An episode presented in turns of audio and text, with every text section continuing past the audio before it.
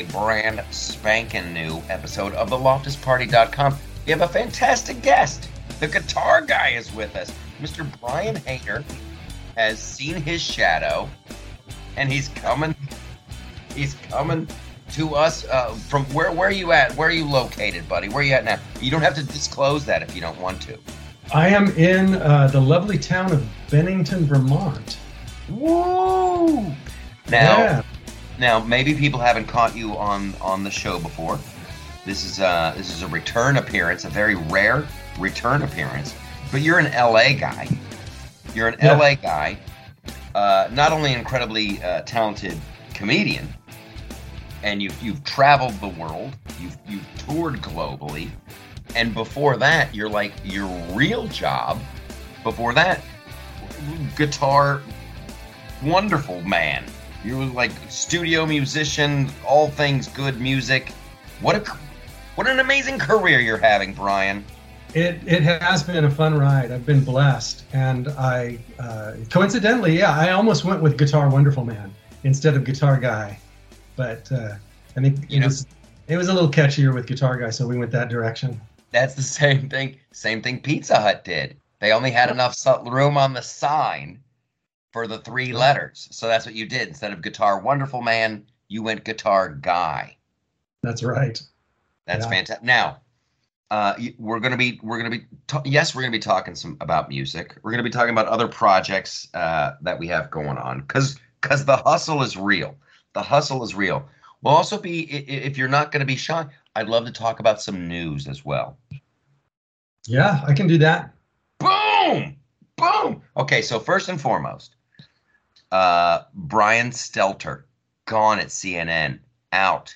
What are your thoughts? Knee jerk reaction, buddy. Um, I don't know. I think that's I think it's a great loss for CNN because I think I, I do. I think it's a great loss for them. I think he was their the you know their banner carrier. He was the guy. He was uh, you know he was their Jimi Hendrix. He was their reliable sources. Exactly, and and uh, so I think they I think they hurt their brand by uh, by losing him. I, I, am being dead serious. I do. I think that they they hurt their brand, and it's a glorious thing that they hurt their brand because I don't care much for it, and I think he's I think he's a propagandist and an imbecile. But I mean, CNN, you know, it's like MSNBC. They do what they do. They sell propaganda. They sell left wing propaganda, and he was good at it. He was good. There's a ton of left wing people that are heartbroken right now that he's gone. Wow. So, yeah. You know, so it, yeah, it, it's fun to watch though. You know, it's, I have to admit, you know, there's uh, there's a lot of uh, you know, what's the what's the word Schadenfreude? Is that what they call it? Yeah, I always I, I can never remember that one. Schadenfreude. That's the that's the I always call it the German emotion. that's right. It's like where something you're you, you what you take delight in something bad happening to other people. Yeah, exactly. The Germans have a word for all that stuff. You know, it's like, what is there a word for when you torture animals and you have uh, an erection at the same time? It's like, yeah, there's a German word for that. You know, I guarantee it. They're it's uh, like Alaskans, Eskimos have all those different words for snow. Germans, Germans have a word for every kind of creepy happiness. Exactly. Yes. You see a cat fall out of a tree and you're disappointed when it walks away. when you think a puppy exactly. got hurt, but it didn't. Nein, They're all happy and make up a word for it. Yeah. Quickly, quickly, my pen, Gildenfroden. Uh, okay. I don't know. I don't know if I'm, I'm hearing rumors uh, that that Don Lemon may be next. That they may not. I'm hearing conflicting stuff that uh, uh, maybe Lemon's safe. I don't know. It's CNN. If I was in, if I was the new guy who took over, and, and the whole trick to me of of this whole thing is appearing to the masses as if you're not biased. You know, like once once there's this avalanche of everybody going, oof, get CNN off. That's just, it's garbage, it's garbage, it's garbage. They've been doing nothing but lie, you know, for the past five, six years, really. Uh, then you got to come in and you go, okay, we need a whole new set of liars. You know, we're we're we're committed to bringing you the truth, and now it's going to be journalism. So then you just get you get a new Brian Stelter, and you get a new Don Lemon, you get a new uh, person just to come out, right? It's just it's just it's just exactly. a suit. Yeah, and you keep your moderates, you keep your Jake Tappers, and yeah. and Jake is not moderate at all.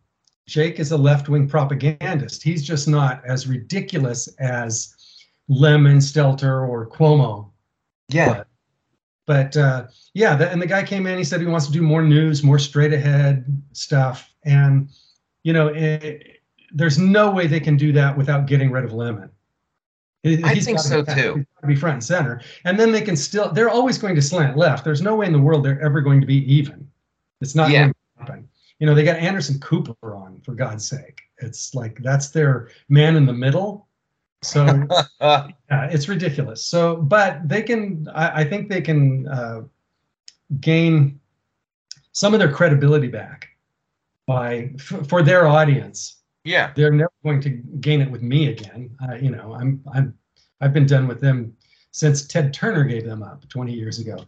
But uh, you know, they, I think they could do something to salvage their their name, and and hang on to some of that uh, those moderate Democrats.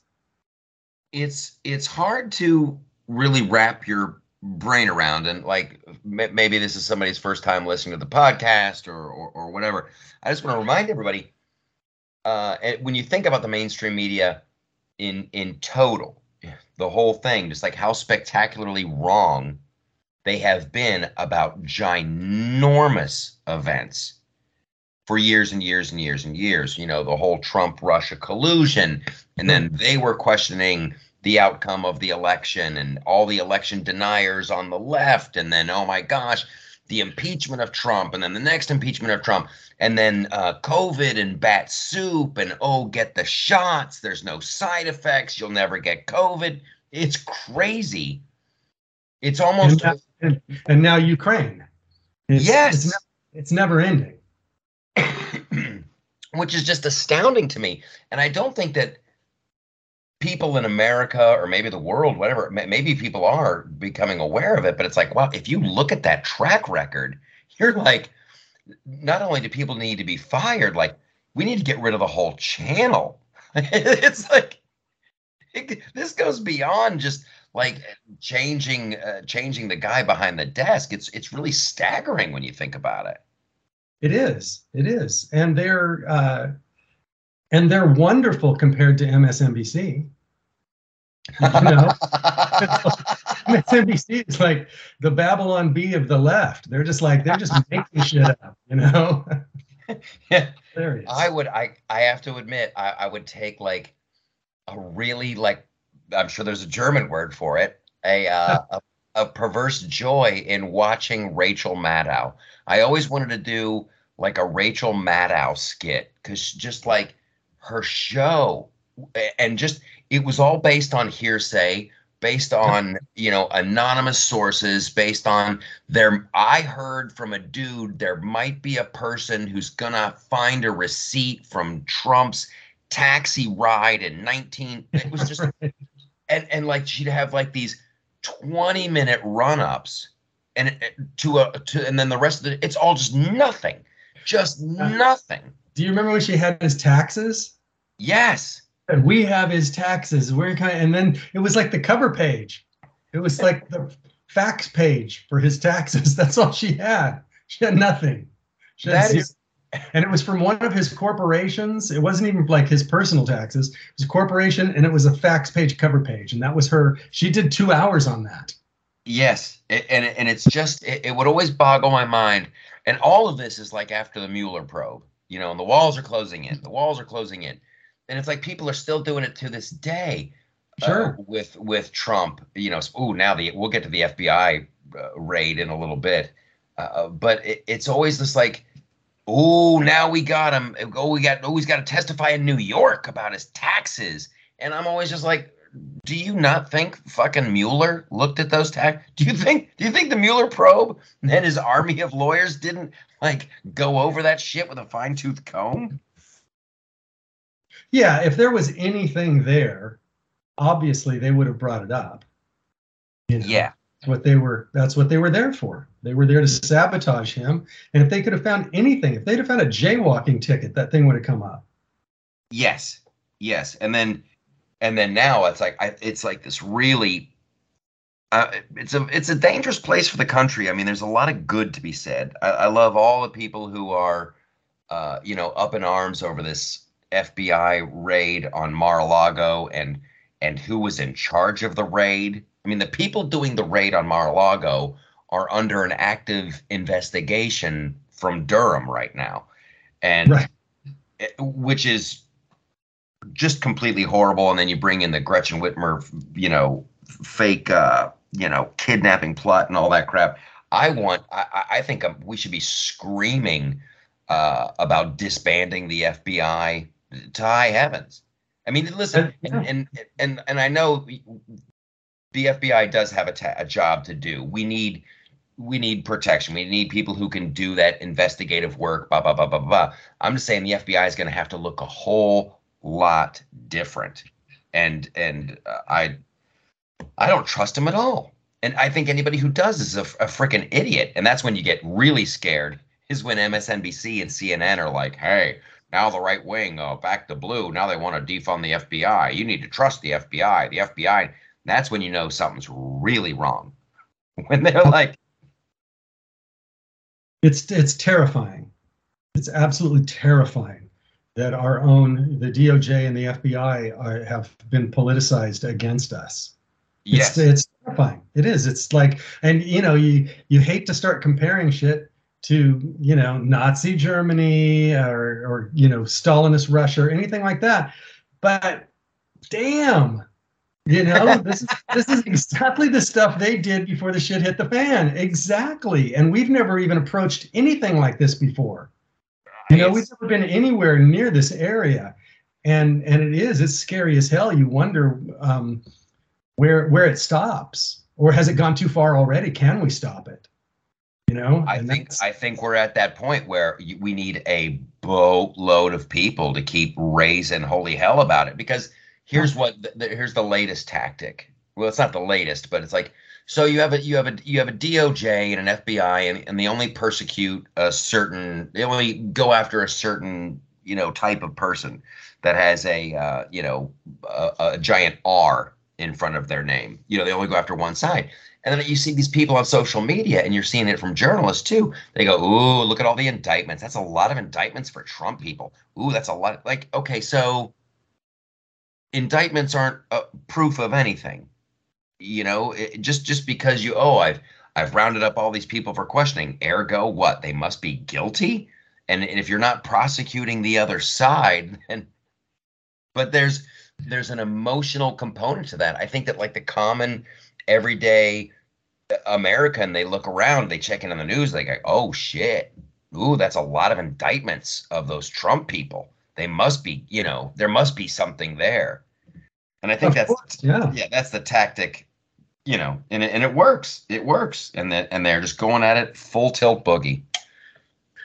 Yeah, the whole Trump derangement syndrome is absolutely real, and people see what they want to see, and uh, they look at all of this like it's completely true. And yeah. there are it's it it's boggles my mind when I go on Twitter and see how many people truly, truly believe that Trump is going to jail. Yes. That he is going to jail. It's it's like for what? oh, they haven't shown you yet, but you just wait. You know, yes. again, the walls are closing in, and there's but there's never anything there. And just the idea that they're so convinced, it's like, what are you, what are you looking at that I'm not looking at? What do you show me? You know, and, but it's the Adam they, Schiff thing. It's like yes. they they have nothing to show you. All they do is just run their mouths and, and lie. And you know it uh, it doesn't it doesn't get us anywhere, and it certainly handcuffed Trump's whole presidency. It's it's remarkable what he got accomplished when you consider that day one the FBI was after him. Yeah, yeah. Well, this is that is that's a whole show unto itself because not only did he have those guys. I mean, this is when you get into deep state stuff. You had people on the right, you know, hamstringing him as well. Yeah, which, the RINOs, absolutely. Yeah. Which is now why they I, they have to do everything they can to not let him have a second term, because then all bets are off. Then he's truly then it's then it's Trump unleashed. And I think That's exactly that, right because he's not going to trust McConnell. He's not going to trust any of those people. Nope. No, no, none of the brainiacs, none of the brainiacs who talked him out of building a wall. They're like, oh, right. don't don't build a wall. Do these tax breaks uh, that that are there's there was a clock on them for the middle class. You know, oh these these, yeah. these tax breaks for the middle class that'll that'll uh, freaking wear out in a couple of years. Okay, I want to go back uh, to the FBI because I don't know if you saw this but uh, uh, we did a song about the FBI. I did. I on, did see. It was hilarious. I was jealous that I wasn't a part of it.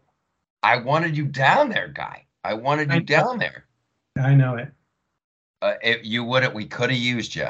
the the The rhymes were a little were a little iffy. Now, which ver- which version did you see? Because we did a live version uh, the night of the show, uh, and then I'm like, oh, we can do that better. We can do that better. So I went back uh, to the America First warehouse, and uh, my buddy uh, Paul Bond. I don't know right. if you know uh, Paul, uh, a very funny guy, and he was Jim Breuer many many moons ago. Did like a heavy metal rock and roll comedy right. tour thing, and Paul was his guitarist. And if you if you look at the FBI video that that we did, Paul Bond, he does uh, he does um, uh, Angus Young's uh, mouth when he when he plays the guitar. He does that, you know, like it makes me laugh so hard. Hilarious, yeah, that's the one I saw. I saw the the uh, not the show, but the the one after. Yeah, I'm getting better, buddy. I'm getting better. I, hey, it was, I, it was straight up legit. I loved it. I loved it. Yeah. Now we've done a couple things, and I always hate. Uh, we'll get back to more politics later. Right now, you guys. We're now now we're, we've I, I've moved us on to music because I'm in this horrible uh, position now with when I'm I've been trying to get better as a guitar player, and and you and I have done a couple things together. I think they're hilariously funny, hilariously funny but I, I, I tell you, you're just so good. It's like I don't even want to put on. I don't even want to play a guitar around you. Uh, you know the great thing about me. Is, I got nothing. Oh, buddy, it was uh, it, it's it's fun, but like the more I learn, and this is what I want to ask you. Are you you're self taught, right? Uh, I was in the beginning, yeah. Okay. So and then and then like the first seven or eight years I played, I was self-taught, and so and then but then I studied with a few different people. Yeah. Uh, way and but by the time I started studying with people, I could play really well. I could already okay. play. I didn't know what I was playing, but I could play really well, and I was already doing session work and stuff like that. And then I went back and filled in all of those gaps in my knowledge with uh, with school. I went to uh, used to be a school in LA called the Dick Grove School of Music. Okay. like the answer to what uh, MI is, Musicians Institute in LA. Sure. GIT Institute, whatever. It was kind of the answer to that. It was back in the 70s, late 70s. And I studied with uh, some really great players, and I studied with Dick Grove himself, who taught uh, theory and film scoring and all, all this incredible stuff. So so I did get my fair share of real musical knowledge as well. Well, here's here's what I want to know, like, because it's it's a very frustrating journey. There's there's time for me. I'm saying it's uh there's rewarding times like oh my gosh that uh th- that that B chord that used to give it was such a challenge. I can do that with with relative ease now. With rel- yep. And it's the moment you feel good about that, there's like a right. There's a new set of knowledge that just like sit the fuck down. You suck. You suck. And I'm like, and I, I want to get better. But like, when did the worm turn for you? Because you're self-taught. You're sitting there as a kid. When did you start playing? I started playing when I was five. Wow. So, um, you know, and I, I learned a few chords. I don't I don't think I did much between I was five and ten. Probably just you know, what can you do between five and ten? I mean, I just strummed a few chords, played some uh, Beatles songs and Stones and Bob Dylan stuff like that, whatever was popular when I was a kid in the '60s. And then um, I think uh, I think it's probably the what turned for me is uh, Peter Frampton was one of the guys that turned it for me, and not Peter Frampton of Frampton Comes Alive, but Peter Frampton of Humble Pie. Oh wow! Yeah. Um, can I grab a guitar real quick? Yeah, yeah, do it. Um, let me just grab an acoustic here. But um, so um, let's see. Classic. It's not very, it's not in tune, but anyway. So uh, Humble Pie, they did like this, uh, like rock and stuff. You know, I want you to love me. It's like rock. Yeah. It's like this really, really rock stuff. And then it gets to the middle break, and Peter Frampton comes in. So you're expecting, you're, you know, you're expecting, you know, you're expecting something like that. Right, right. He comes in. He goes,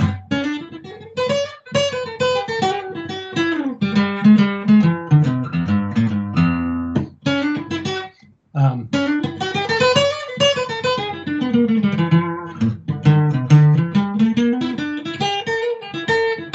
he's like, in other words, he's swinging. Yeah. Ba-do, ba-da, ba-ding, ba-dum, ba-da, and I'm used to Hendrix, Stones, you know, Clapton, all those straight ahead guys. And Frampton comes in, he's just playing jazz to me. Wow. He's just like sw- playing this swing jazz over the top of this rock thing. And I thought, what in the hell is that? And I think I was like, tw- I was 12 or 13, and it just it blew my mind. It absolutely blew my mind, and I thought, I want to do that. Whatever that is, I want to do. And I went down that rabbit hole with Frampton, found out that his uh, um, his main influence was Django Reinhardt, the jazz guitarist from the 20s Oh wow. 30s that played acoustic jazz and swung everything. And so he came from a jazz place more than a rock place. And so Yeah. I got into jazz, and that changed everything for me because jazz is about, I mean, you have to know what you're playing. Now It's no what I, that's what I've always heard. That like that is the uh like mathematical code that gives you all of the colors in the paint box. Like if you can if Yeah. if you can understand and do jazz, now you have the tools. Yeah, well, the, you know, the thing about jazz is that, and I, and I don't mean to put down rockers because I love rock and I play rock and, and I love great rockers. But in with jazz, it's like, you know, you have these, you have changes, you know, like.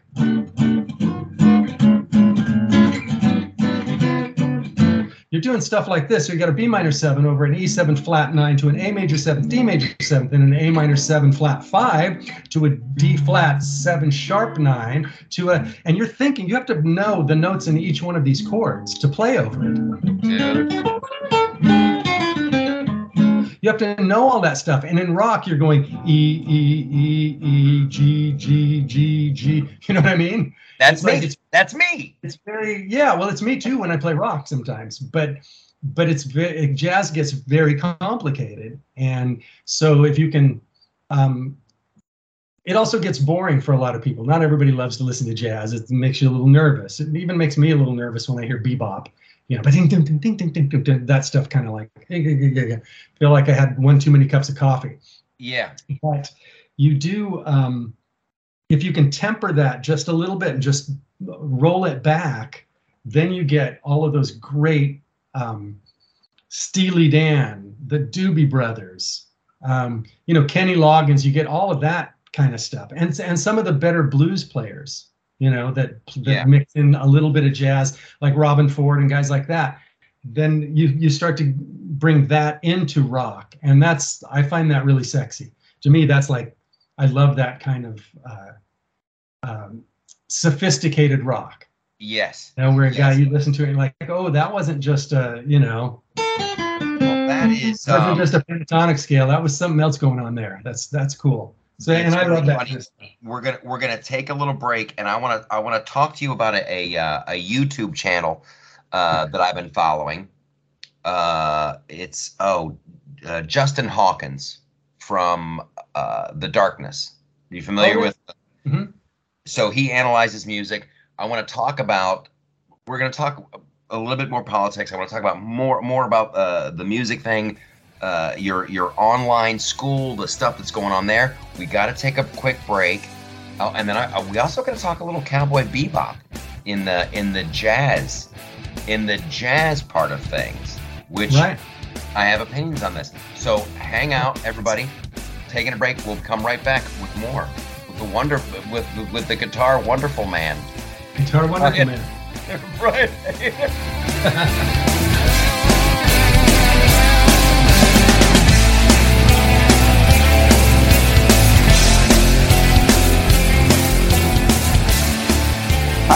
I'm Mike, founder of DollarShaveClub.com. What is DollarShaveClub.com? Well, for a dollar a month, we send high quality razors right to your door. Yeah, a dollar. Are the blades any good? No, our blades are great. Each razor has stainless steel blades, an aloe vera lubricating strip, and a pivot head. It's so gentle a toddler could use it. And do you like spending $20 a month on brand name razors? 19 go to Roger Federer. I'm good at tennis. And do you think your razor needs a vibrating handle, a flashlight, a back scratcher, and 10 blades? Your handsome ass grandfather had one blade and polio. Looking good, pop up! Stop paying for shave tech you don't need. And stop forgetting to buy your blades every month. Alejandro and I are to ship them right to you.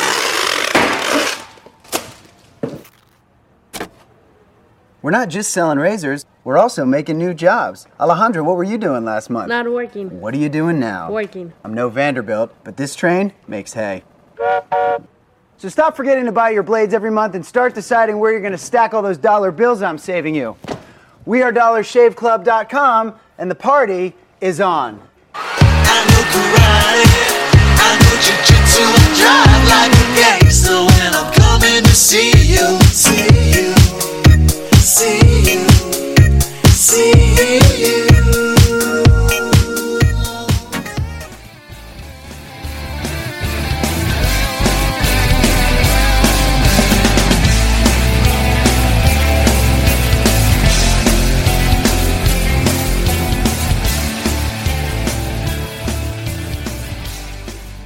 Okay, we're back with Brian Haner. Still talking music, still talking guitars, still talking politics, all of it. That's the kind of people I hang out with. Smart people, talented people. So I, I just want to get back to the whole uh, jazz aspect really quick. Here's what happened to jazz, man. Like they forgot, they forgot melody. There has to be melody. Like I hear jazz from time to time now, and I'm like, okay, so so what fucking part am I humming along with? What part am I am I whistling as I leave? And and jazz used to be that, and some people, uh, I, I almost guarantee that you've never watched the show uh, Cowboy Bebop, the the animated series. I'm a huge fan of it, but dude, you would love that soundtrack. You would love the soundtrack to it because a, a lot of the tracks there's there's jazz, there's country, there's rock, but it's the jazz stuff that really stands out that you're humming along with it. You're like, oh, I, I like this. This is like listenable and fun and surprising, but it's also freaking melodic. yeah, that's the key. You know, in jazz, uh, jazz they always use standards. You know, old standards Yeah. And the reason for that is because standards have great melodies. They have the best melodies in the world. And so you play when you would play jazz, old timey jazz, you know, it, whatever it was, like Fly Me to the Moon, you'd have, you know, Fly me to the moon and let me play. Da, da, da, da. And so the second you'd play that melody, the sax player would play that. And yeah. then the second time through, instead of bum ba da ba dum, he'd go bum boo ba da bum bum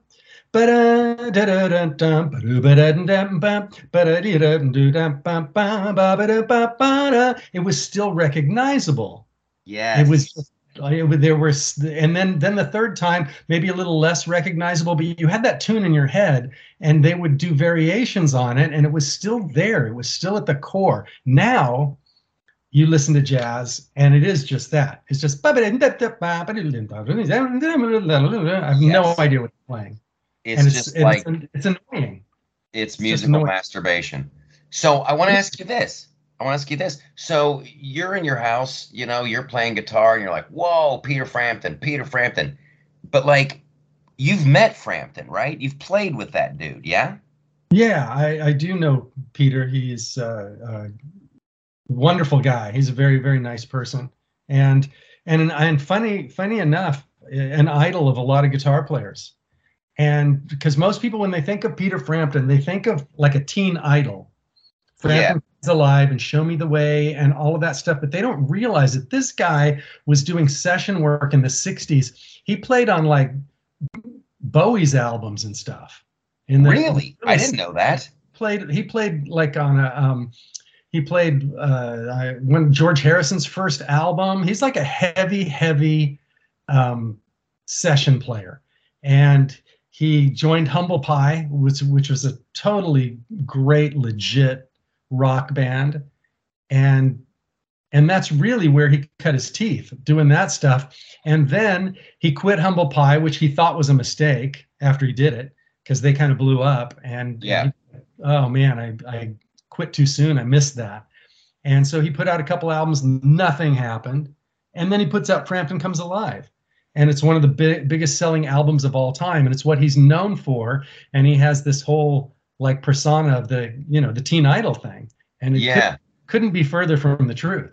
And and the funny thing is after he stopped doing that he you know he did the frampton thing for five six years. He rode that wave. And then he went back to doing studio work. And he did a tour with bowie that um, wow. I, I, think it was the Serious Moonlight tour. Oh, was he was he who Bowie called after uh, Stevie Ray Vaughan quit? Yes. Yeah. Okay. So so Frampton went back to to work with Bowie, and he played with a, ton. He's played with a ton of people. The guy's played on, you know, probably a hundred albums for different. He was he was Toto before Toto. That's exactly right. He was the Steve, he was the guy. He was the Steve Lukather. He was the he was the dude. He was the man. And uh, and just one, still one of my favorite guitar players. Just a wonderful lyrical melodic style. Yeah never stepped on himself, didn't try to play too fast or anything, just always clean and perfect.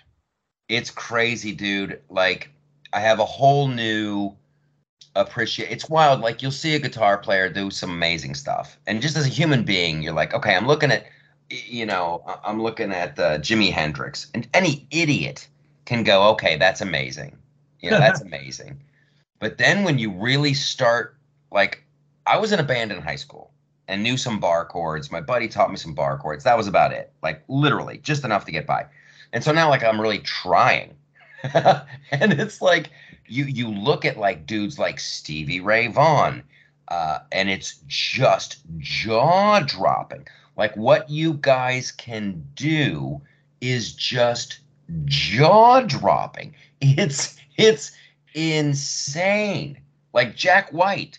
I don't know what your thoughts are on Jack White, but dude, he just he, he did uh Seven Nation Army.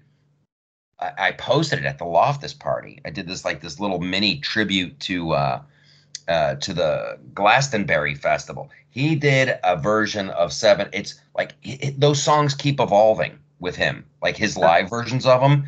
Uh, and I'd love for you to ch- just check that out because he he brings the thunder. You know, You know oh, who yeah. else I like now? You know who else? Jack, he's a great musician. Oh he's oh my god. Uh, freaking John Mayer. I'm like, I'm a John Mayer guy now. I'm like, that dude's fucking great. Well, see, hey, John, that's a great example. John Mayer is another one, like Frampton. John Mayer is known for singing to girls and yes. singing love songs in that in that silky low voice. You know, your body is a one and all of that stuff.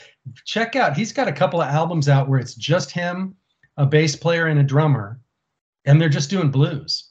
Yeah. They're doing straight up blues, and it's like holy shit. This guy is. Of course, I knew it. I I, I was you know hip to it when he first came out. I knew how good he was, but most people still don't. Most people think of John Mayer as you know this guy that sings love songs. It's like this dude is one of the heaviest guitar players of the last 20 years. There is a uh, Eric Clapton is is going on the road, and I'm going to try to see him uh, I'm gonna try to see him in Ohio uh, this December. But dude, there is a a video, and it's like Good Morning America, it, and it's from like the early 2000s. Good Morning America has like their concert in the park series, and one Friday morning at like 9 a.m. It's freaking early. They have Eric Clapton, a full band, and John Mayer. And I think oh, it's yeah. the first time. And dude, Mayer came to play, and you can oh, actually yeah. see the you can actually see the look on Clapton's face where he's like, "Well, hello there." right? Yeah, it's like that uh, that one uh, uh, "My Guitar Gently Weeps." They yeah. did a they did a concert for George Harrison after he died, and it was, you know, Tom Petty and and some other guys. And on "My Guitar Gently Weeps," Prince comes out and does the solo. And There's another one. It's one of the most remarkable solos I have ever heard any guitar player play in my life. It will give you goosebumps, it will bring tears to your eyes. And this guy just, if he would have never written a song or opened his mouth, this guy would have been one of the greatest guitar players who ever lived. And but the fact that he did open his mouth and he did write songs and he had such a huge personality, his guitar took a back seat to all of it. And to this day, a lot of people don't know how good Prince was at playing guitar here's another one. It's and that's like this is the good thing that I should be happy with. Okay, I'm I'm gonna I'm gonna continue sucking, but I'm gonna continue I'm gonna continue going.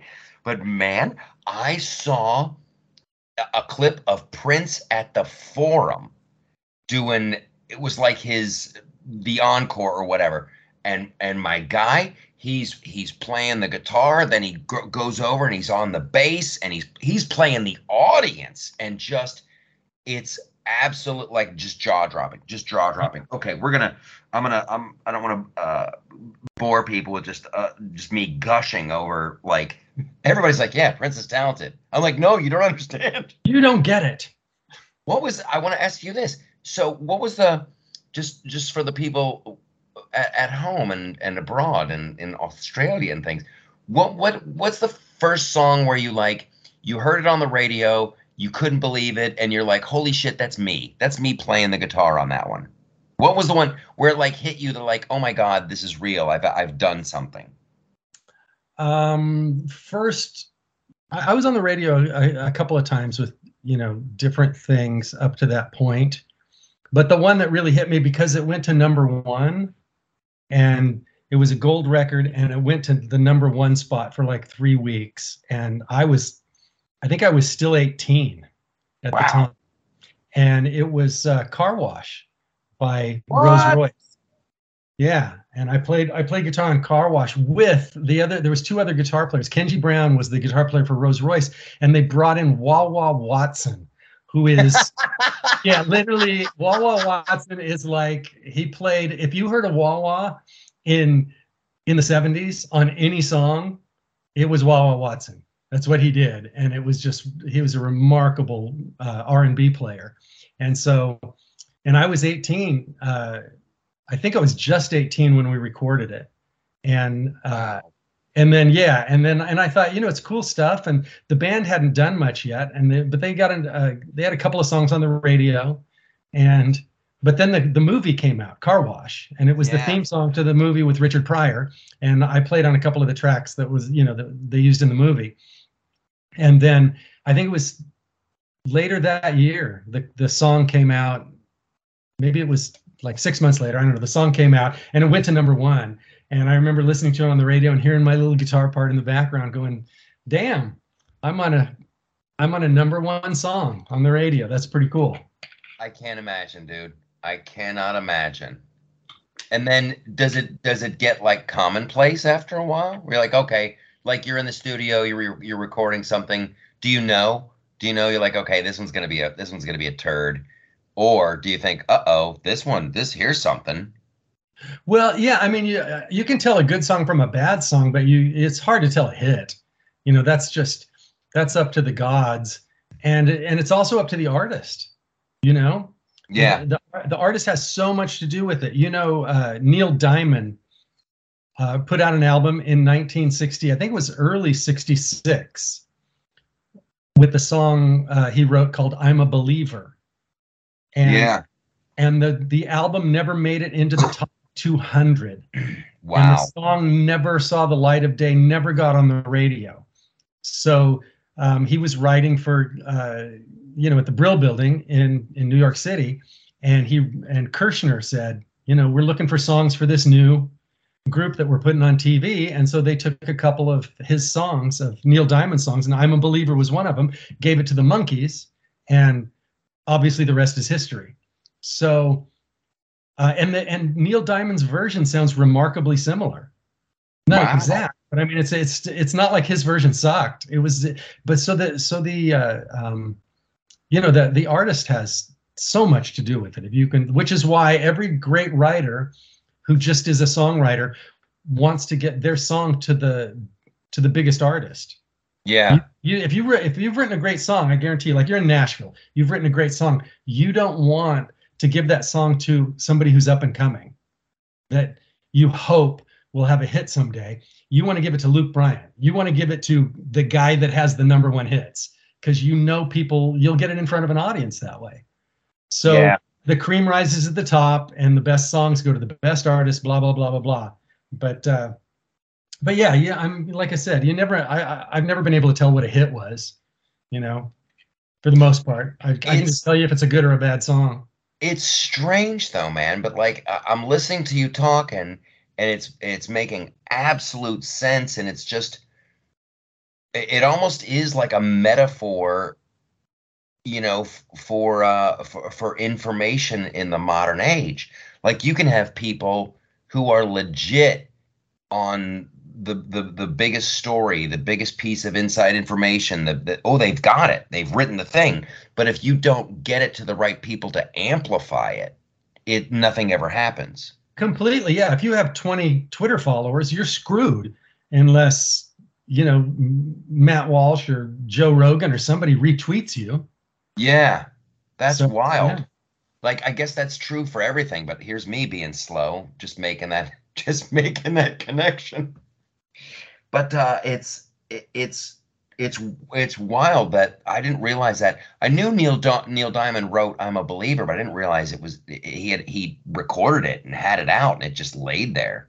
Yeah. Yeah. you know, uh, before that, his career didn't do any. He was like, you know, nothing. He was literally nothing, and that song kind of put him on the map. And I think shortly after that, he released another album with maybe Cherry Cherry.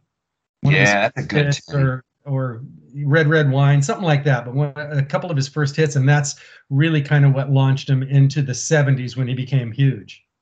You know what? I, I just and you you probably knew this, but like David Bowie and and Lou Reed both worked for like a music service and they would they would write lyrics for songs. Like this this music company yeah. would have yeah they would have the melody uh, and then they would they would hand it over to the like these staff writers. And like i guess lou reed could just write the lyrics to a song like nobody's business. Same thing with bowie. Could just be like boom, boom, boom, just blah, blah, blah, there's there's lyrics. Just an incredible, incredible gift. Did you know that? Oh yeah, yeah, absolutely. both those guys. Usually, usually you don't get a gift for both. You get yeah. a gift for one or the other. You know, but uh, I, I, mean, you can do both, and there's a lot of people that do both that do great. But the somebody you're talking about like that that has a real gift, it's usually one or the other. You don't get both, and obviously Bowie, Bowie had both. He could, his music was as amazing as his lyrics were. Yeah, it's uh, anyway. It's uh, I, I, find the whole thing just in, in incredibly uh, you know fascinating and and you can you could have a hit song you could have a big hunk of information if nobody i mean that's the thing with like conspiracy theories right like everybody goes oh my gosh uh, i have this piece of information but it, because it's coming from them it's just a wacko conspiracy theory until somebody finally boy we've come full circle on this one right?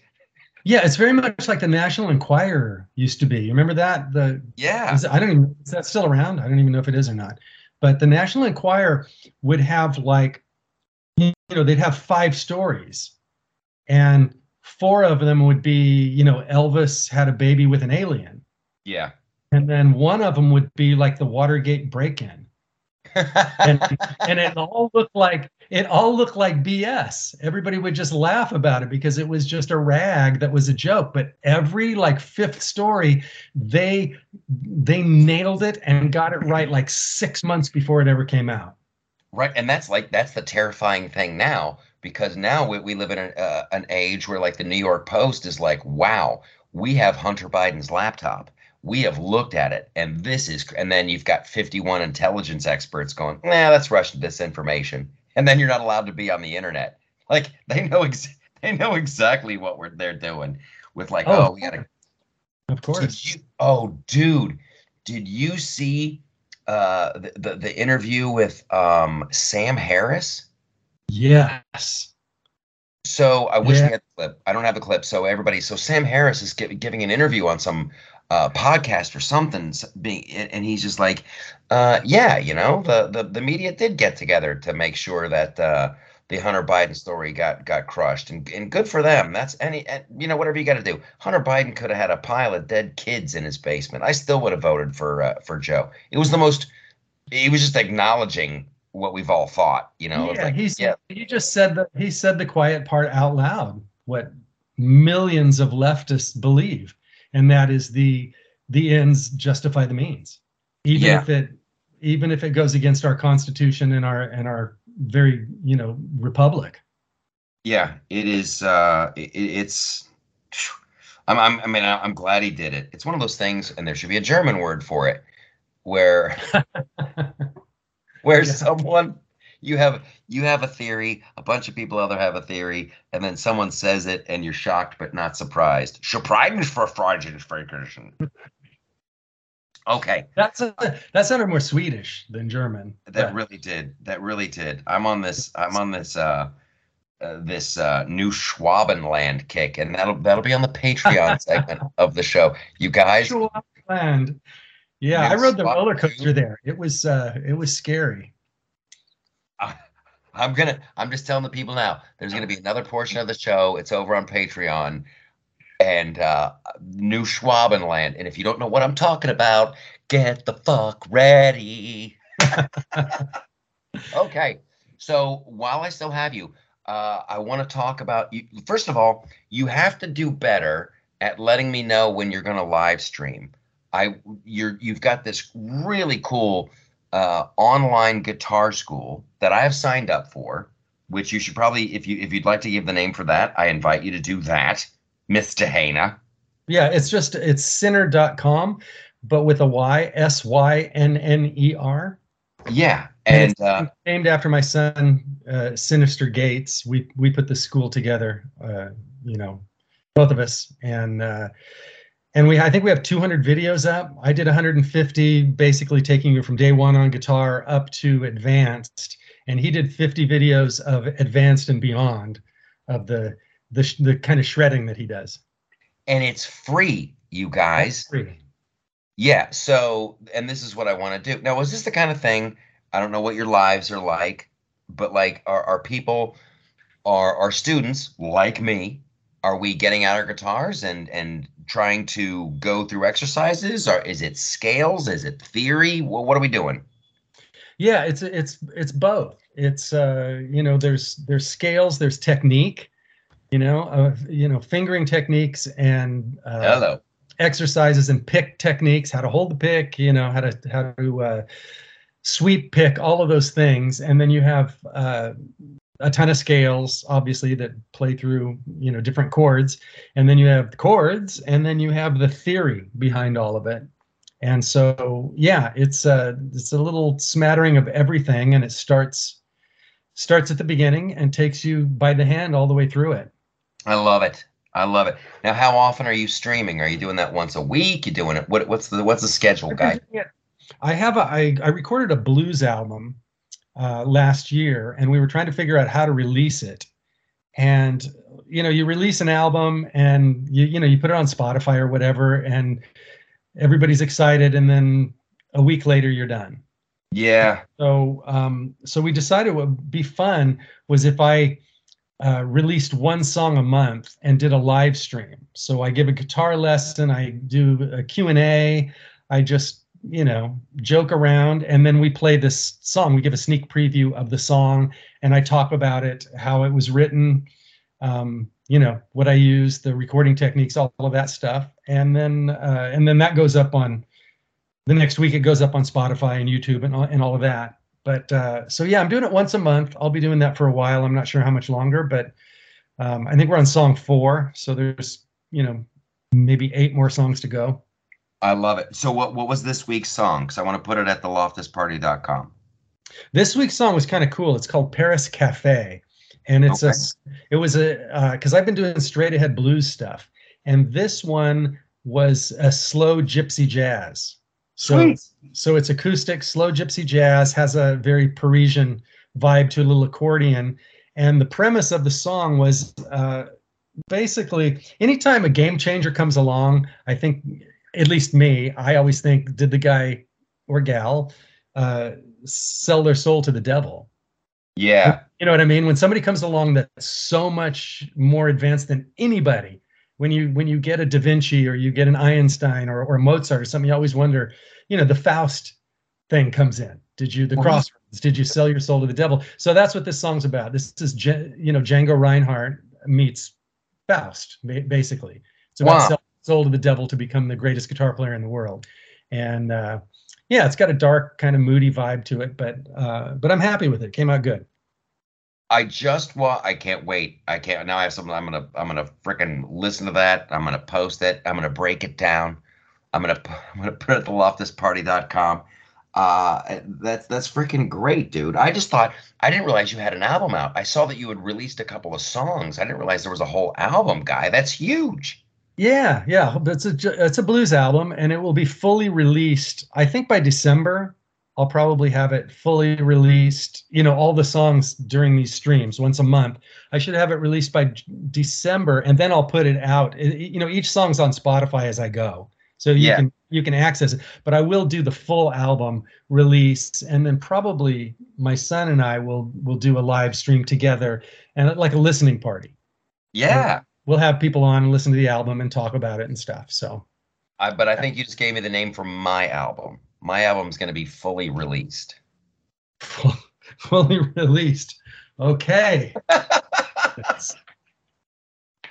I will, I will. I will. Uh, I will stay six feet back. and, yeah. Yeah, that's a, that's and fully masked. I'm hoping for uh, I want to be. Uh, here's here's here's where I, I want to get my. Uh, I want to get my uh, playing to the level of uh, oh my gosh, uh, the Eagles of death metal. The guy, the the Eagles of death metal, so, is described as the best worst guitar player. That's where I. Right. That's where I want to be. I think that guy's great though. Mm. I love the I love the Eagles of death metal. They're Eagles I, of Death. Eagles of Death Metal is uh is very good. And then what's the other band uh that that dude has? There's the phenomenal guitarist from those guys. They're they're they're yeah they're wonderful. Uh, they're absolutely wonderful. But uh, oh my gosh, congratulations on the album, my guy. That's that's great. Yeah. That's a that's a that's a big big deal, and everybody needs to uh, pick up a guitar and get on your computer, and and the the name of the the school again. Synner.com. Synner.com. S Y N N E R. S Y. That's great. All right, dude. Thanks so much for being here. You know what? It's funny. It's like we left a lot of stuff on the table. There's a lot of stuff that I still want to talk about but we're we're both very busy human beings. I think you're probably busier, having having left Los Angeles uh, for the the warm climes of Vermont. Bennington, running. Vermont. I miss. You know what I miss? I miss. I miss Mexican food. You cannot yeah. get. They. I had chips and salsa. They use flour tortillas for the for the chips. They they fried flour tortillas. Really? Yeah. I mean, does I, I was aghast. I was I I didn't even know what to say. But now, but fortunately, Biden is uh, working on uh, changing that, and so I'm sure we'll have some Mexicans here pretty soon cooking some food. Yes, it's it's probably all part of the Inflation Reduction Act. That's it's probably tucked in there somewhere. What a, what an what a just an absolute. I, I, I well, you're we're about to open up a whole can of worms here yeah. by having having a thing that doesn't do anything that it says in the title that it's going to do and does all this uh, climate change green energy horrible. It's oh, too it's, yeah it's terrible. It's like it's it's like the uh the free beer act. And you're like cool where's the free beer? It's like oh no no. This means that no one can own dogs. Right? What the hell? What are you talking about? Yeah, it's just the opposite of what it says it is. And like right on cue, like right on cue. Everybody wonders, like, wow, when did college get so expensive? College got expensive once the government started paying for it. Once That's the government's right. like, hey, we'll help pay for that, then college is like, oh my goodness, it's going to be super expensive. So one of the things in this whole uh, Inflation Reduction Act is like, man, we're going to give you uh, uh, 75 100 bucks if you run out and buy a new electric vehicle. And everybody who makes an electric car just made their electric cars like $8,000 more expensive. Exactly. You lost $500 on the deal. That's how beautiful that was. it's it oh, oh, it's yeah, I, we can't we can't go down this path. Well, I'm going to go down this path alone, Brian, on on the Patreon segment of the show where I'm going to be blowing people's minds uh, with more tales of of uh, the Inflation Reduction Act and New Schwabenland. Schwabenland. Dude, let's do a show. Let's do a show soon. We're gonna have to. We're gonna have to. Uh, in fact, we are we are going to, Brian. That's something else I'm gonna talk to you about. I probably should have told you. you know me. I love you. I love you, Michael. Where I'm in. Wherever you are, you I'm I'm there. All righty. Thanks for being on the show, everybody. Brian Haner, go check it out. Get the album, learn how to play guitar. It's all wonderful. We will talk to you very, very soon. Come join me on the Patreon segment.